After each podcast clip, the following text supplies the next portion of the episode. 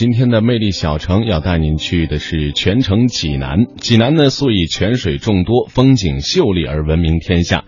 那么据统计呢，有四大泉域、十大泉群以及七百三十三个天然泉，可以说呢是举世无双的天然的岩溶泉水博物馆。那么除了它有泉城之外呢，济南呢也被常称为泉都。那么今天魅力小城节目，我们将会带您到泉城济南去了解这里历史悠久的水文化。七十二泉，水甲天下。这边呢就是位居七十二名泉首位的趵突泉了。漱玉泉畔，填词吟诗那。么看到这“漱玉”两个字呢，就会想到李清照的《漱玉集》。惨惨戚戚。我们现在所看到这座建筑呢，是我们红积水伏流，百年阿胶。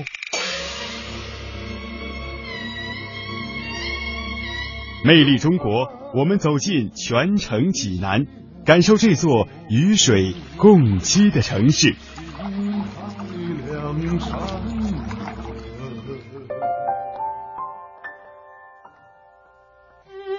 顺着趵突泉公园内大大小小的名泉，一路走来，感受着每个泉不同的性格、不同的姿态。漱玉泉三个字呢，是由关有生先生在一九五六年所题写。那么看到这“漱玉”两个字呢，就会想到李清照的《漱玉集》。当时的李清照呢，就把泉面当做一面镜子，梳洗打扮、饮酒填词的地方呢，就在这漱玉泉边上了。一帘风，凉燕语，花影重门，湖畔深深处。如梦闲情情几许，薄汗罗衣，嬉笑惊鸥鹭。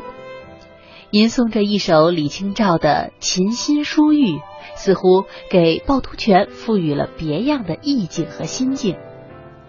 相传这里是宋代著名女词人李清照的故居所在，李清照曾经在此举水梳妆、填词吟诗，而她的作品《书玉词》即是以此泉命名的。出生于书香门第的李清照，自幼受到家庭的良好熏陶，小音律，工书画，长于诗词。十四五岁即以才女闻名于朝野。李清照的词清新婉约，才气横溢，颇得人们的喜爱。而她的婚姻也让人羡慕。虽然出身于吏部侍郎家庭，但是绝非纨绔子弟，夫妻感情甚好，志趣相投。都爱好词作和集藏古玩字画，两人在一起经常切磋学问，在趵突泉里举杯邀月，并以对诗对词决定胜负，让人忍俊不禁。常记溪亭日暮，沉醉不知归路。兴尽晚回舟，误入藕花深处。争渡，争渡，惊起一滩鸥鹭。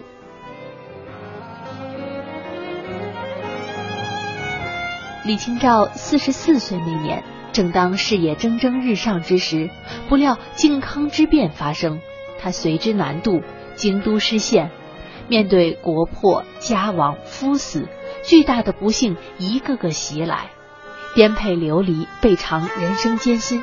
就在这样一种愁苦不堪的绝境当中，抑郁的唱道：“这次第，怎一个愁字了得！冷清清，凄凄惨惨戚戚。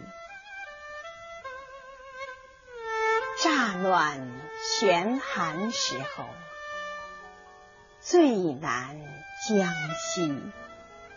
三杯两盏淡酒，怎敌他晚来风急？雁过也，正伤心，却是旧时相识。满地黄花堆积。憔悴损，如今有谁堪摘？守着窗儿，独自怎生得黑？梧桐更兼细雨，到黄昏，点点滴滴。这次雨，怎一个愁字了得！虽说李清照生于济南近郊章丘，附近也有经地下暗河汇往济南的百脉泉，但人们还是宁愿相信李清照少女时代的居所就在济南的趵突泉。就好像是郭沫若所题写的李清照纪念馆的那幅楹联所言：“大明湖畔趵突泉边，故居在垂杨深处。书玉集中金石录里。”文才有后主遗风。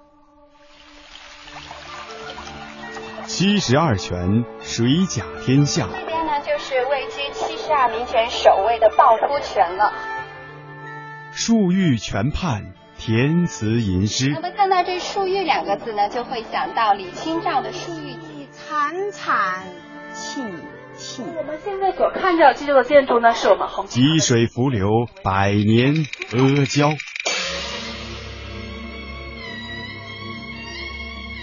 魅力中国，我们走进全城济南，感受这座与水共栖的城市。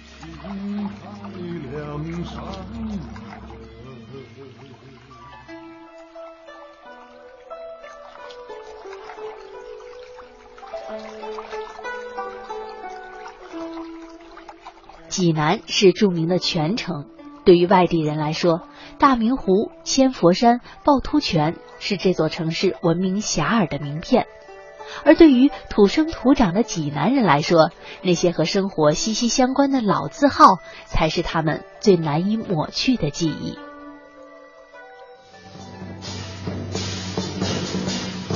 二零零八年五七号，济南市政府的一项城市改造行动引起了国内外的关注。位于济南市中心的两座两层小楼，为了避开城市扩建中的公路，将要通过现代科技手段整体平移四十多米。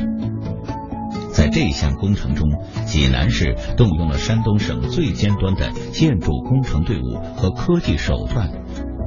就工程的资金投入来说，已经远远高于重新修建几座这样的小楼。那么，这两幢小楼究竟有什么特殊的保护价值呢？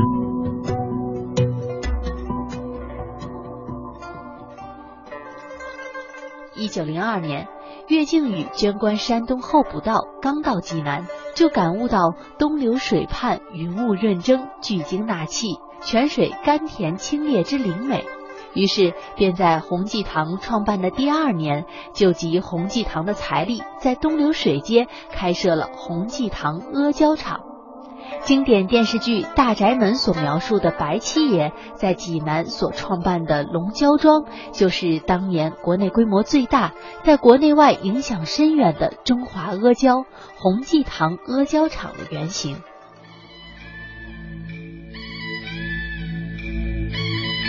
电视剧《大宅门》的导演郭宝昌是北京老字号同仁堂少东家岳家第十二代传人岳靖宇的养子。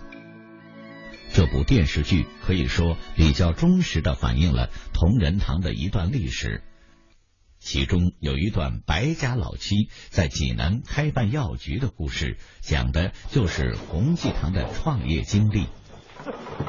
白家老七的人物原型便是岳靖宇，因为这个人呢，他性格在他这个家族里边，性格和一般的孩子不同，桀骜不驯的啊。你越不让干什么，他越干什么。